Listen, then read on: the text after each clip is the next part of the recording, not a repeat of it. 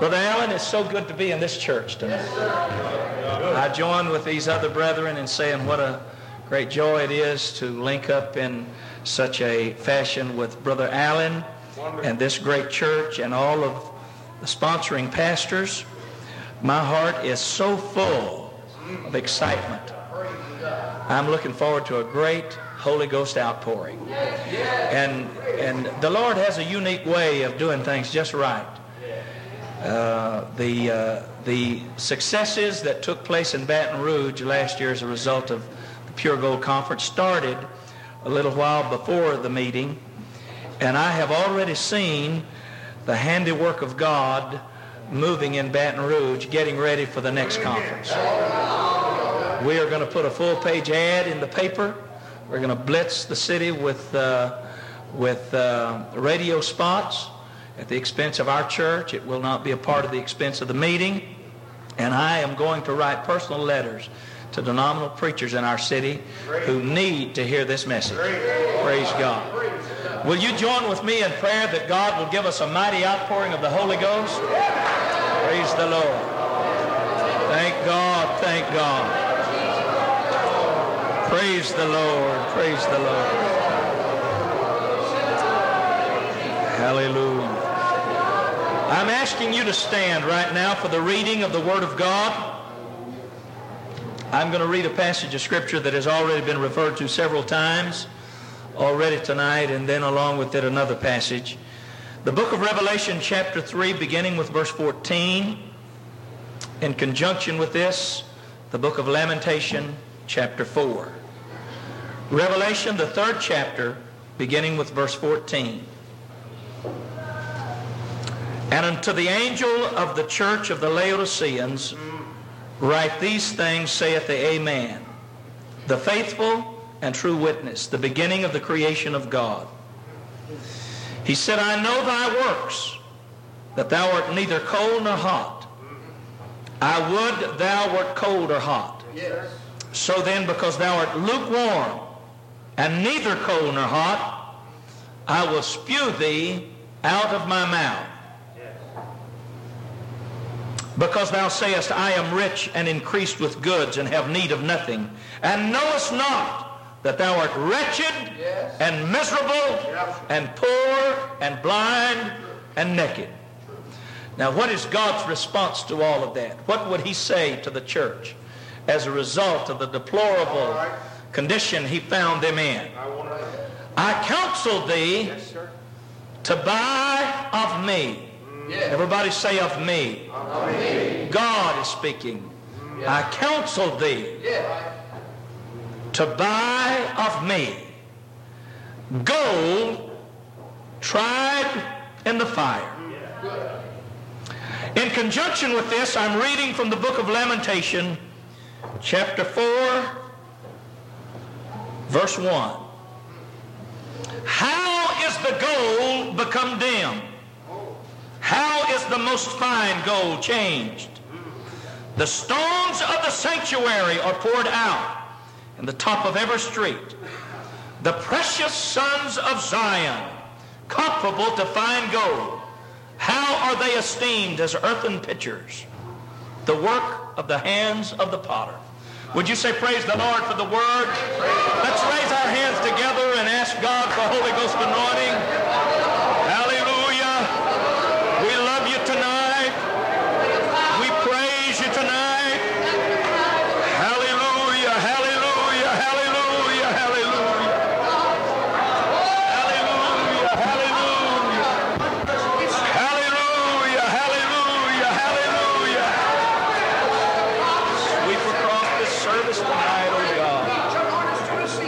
Ask it in Jesus' name. God bless you. You may be seated. I'm speaking to you for the next few minutes about the dimming of the right. Oh, all right. My God. I made a serious effort in the last several weeks in study to discover man's first infatuation with gold. I made an amazing discovery, and it's simply that Nobody really knows the date and the time of man's first involvement with gold and appreciation of gold. It seems in all historical writings there's been some mention of, of man's involvement with gold as a precious commodity or a means to purchase for himself things that were dear and valuable. But there was one specific time in the history of this country that gold found itself in a more prominent place in, in uh, the commerce of men. Yeah. The year was 1849. In an area that some people have assumed to be very close to what is now Sacramento, California, it was a wooded area then. A hunter was out in the woods. He was desperate. He was thirsty. He was famished. And he fell to the ground, cupped his hand in a little pool of water to get a drink of water. And he lifted that water to his lips, and before he could drink it, he saw the shiny sparkle that was also picked up by the water, and he said, Why, there is gold in this water. That began what was called in the history of our country the Great Gold Rush.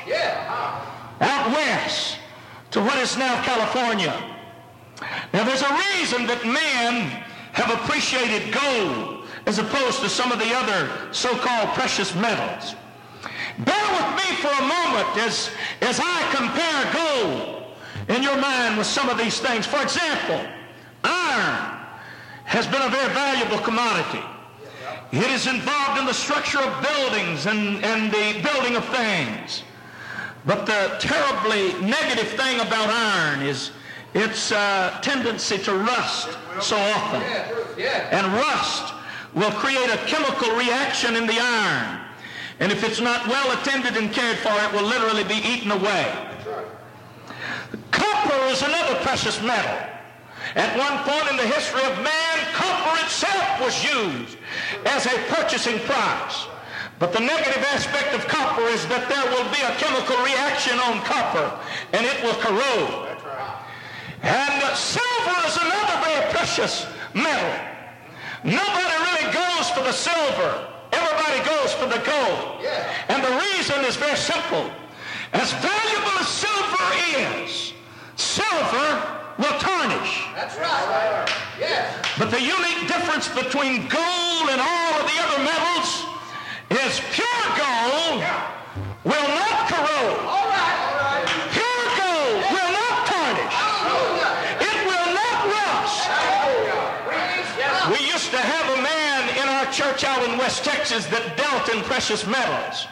And when I discovered for the first time uh, uh, Lamentation chapter 4 verse 1, I went to H.D. Carroll and I said, Brother Carroll, I know what makes iron rust. And I know what makes copper corrode. And I know what makes silver tarnish. But what is it that will make gold dim?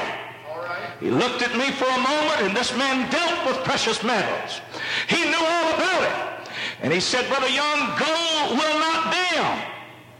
He said, it is just a plain,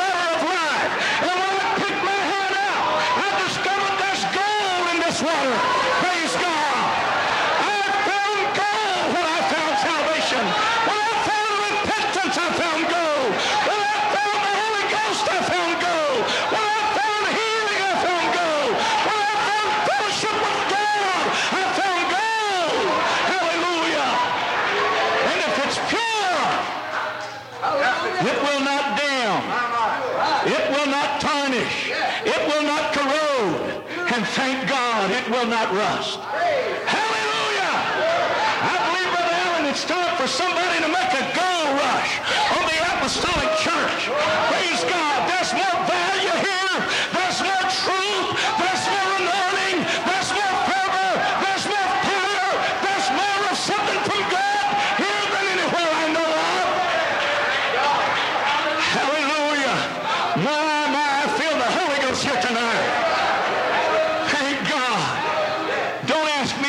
For something less. Oh, because I found gold, I've got used to gold, and iron won't do. Copper won't satisfy me. Don't come up and offer me a few shiny pieces of tin. I've already had a taste of the gold. It's the only thing that satisfies me. Praise God. I said I found gold. Hallelujah. I like to walk into a Sunday night atmosphere that is full of revival, that is full of the anointing of the Holy Ghost. I like to go there and get my soul charged again. Let's put our hands up and praise Him. Hallelujah. Hallelujah. Hallelujah. Hallelujah. But all of a sudden, I looked at the Word of God Come on, preach it. and I discover an amazing thing. The impossible has taken place. Gold cannot be dimmed. But I discover the goal is dimmed. How did the place? H.D. Carroll said, no, Brother Young, gold cannot be dimmed if it's pure. He said, the only way to dim the gold is to mix other alloys with it. If you want to put a little silver with it, or put a little iron with it, or put a little copper with it, you can change the color, you change the texture, you change the strength of it. But he said when you mix other alloys with it, it will have the possibility of either corroding, rusting, tarnishing, or dimming. Praise the Lord. I'm here to proclaim to you tonight, it is no day for the church to mix other alloys with her gold.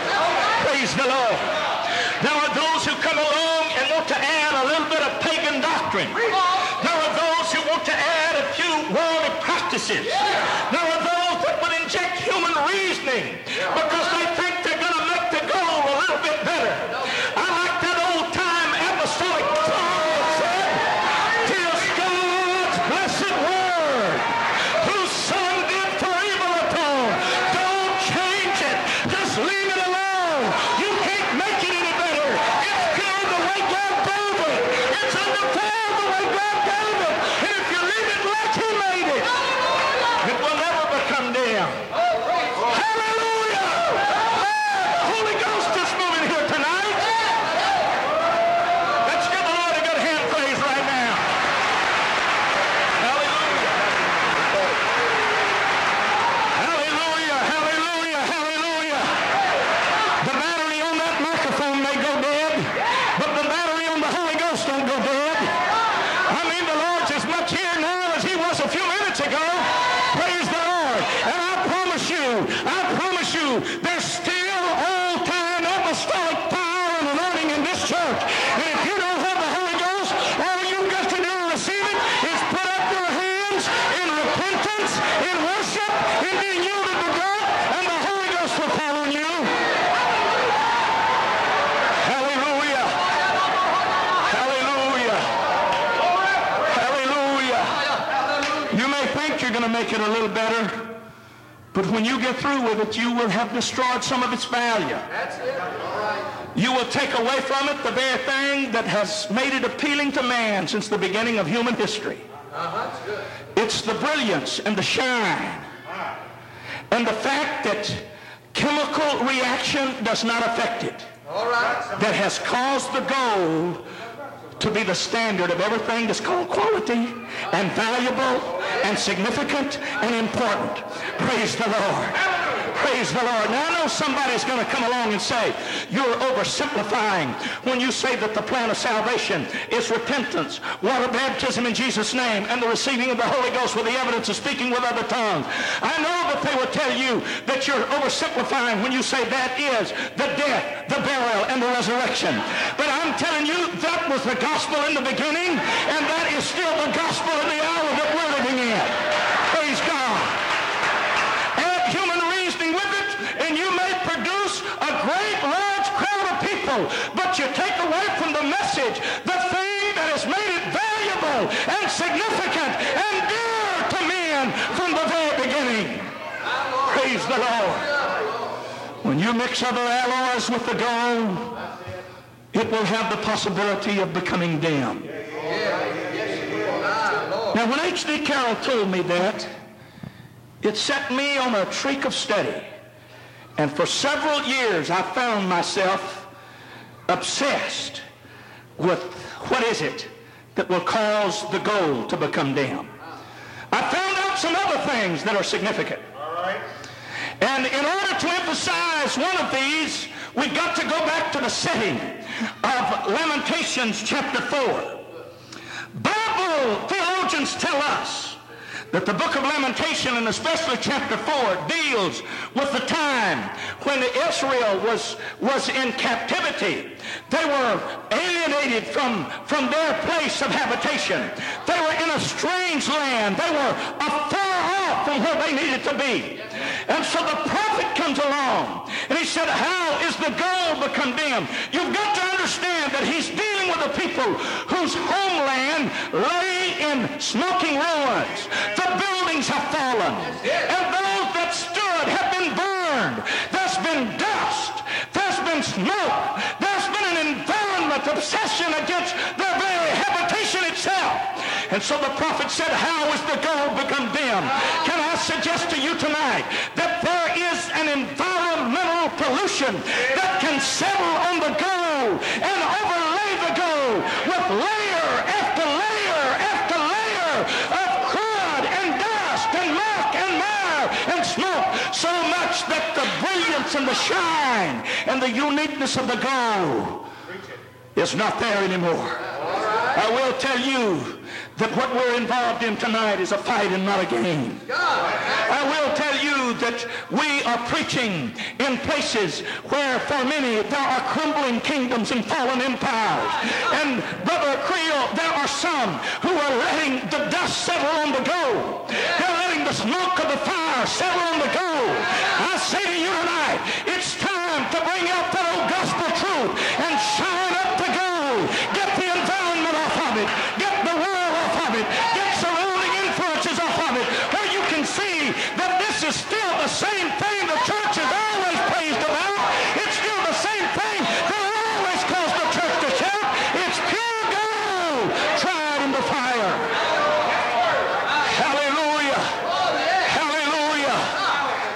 has it become dim? It has become dim because you neglected it. Because you didn't take care of it. And you let the environment pollute it. Praise the Lord. When I talked to that man in our city yesterday who has been in the national media, the focus of our whole town has been on him. That man had seen one of the men in our church on Wednesday, and he said, you tell Brother Young that if he doesn't call me in the next day or so, I'm going to be calling him. I took the initiative and called him myself.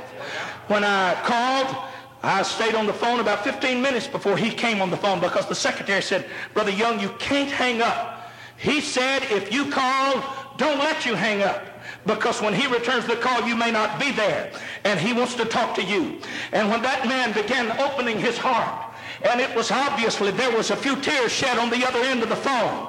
He told me the anguish that he himself had been involved in because of his, his attachment to the other man that is his uh, uh, co-worker. And uh, he, he talked about how hungry he was for reality.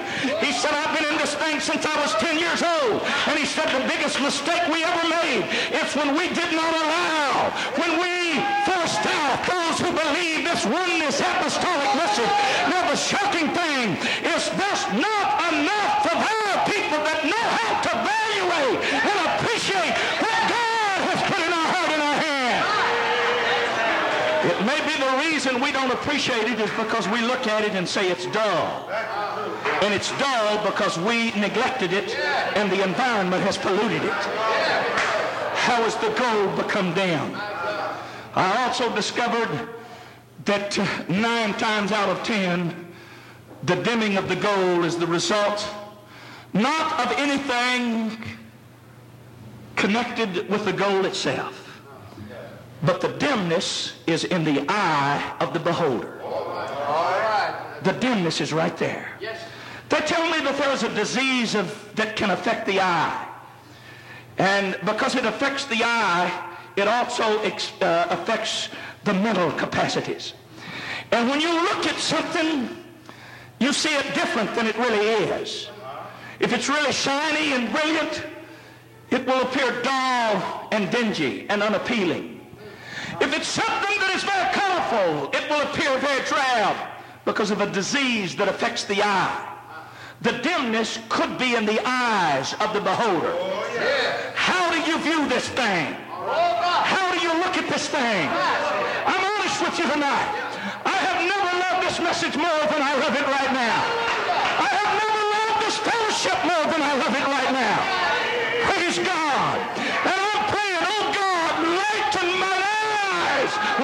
Sleep the sleep of death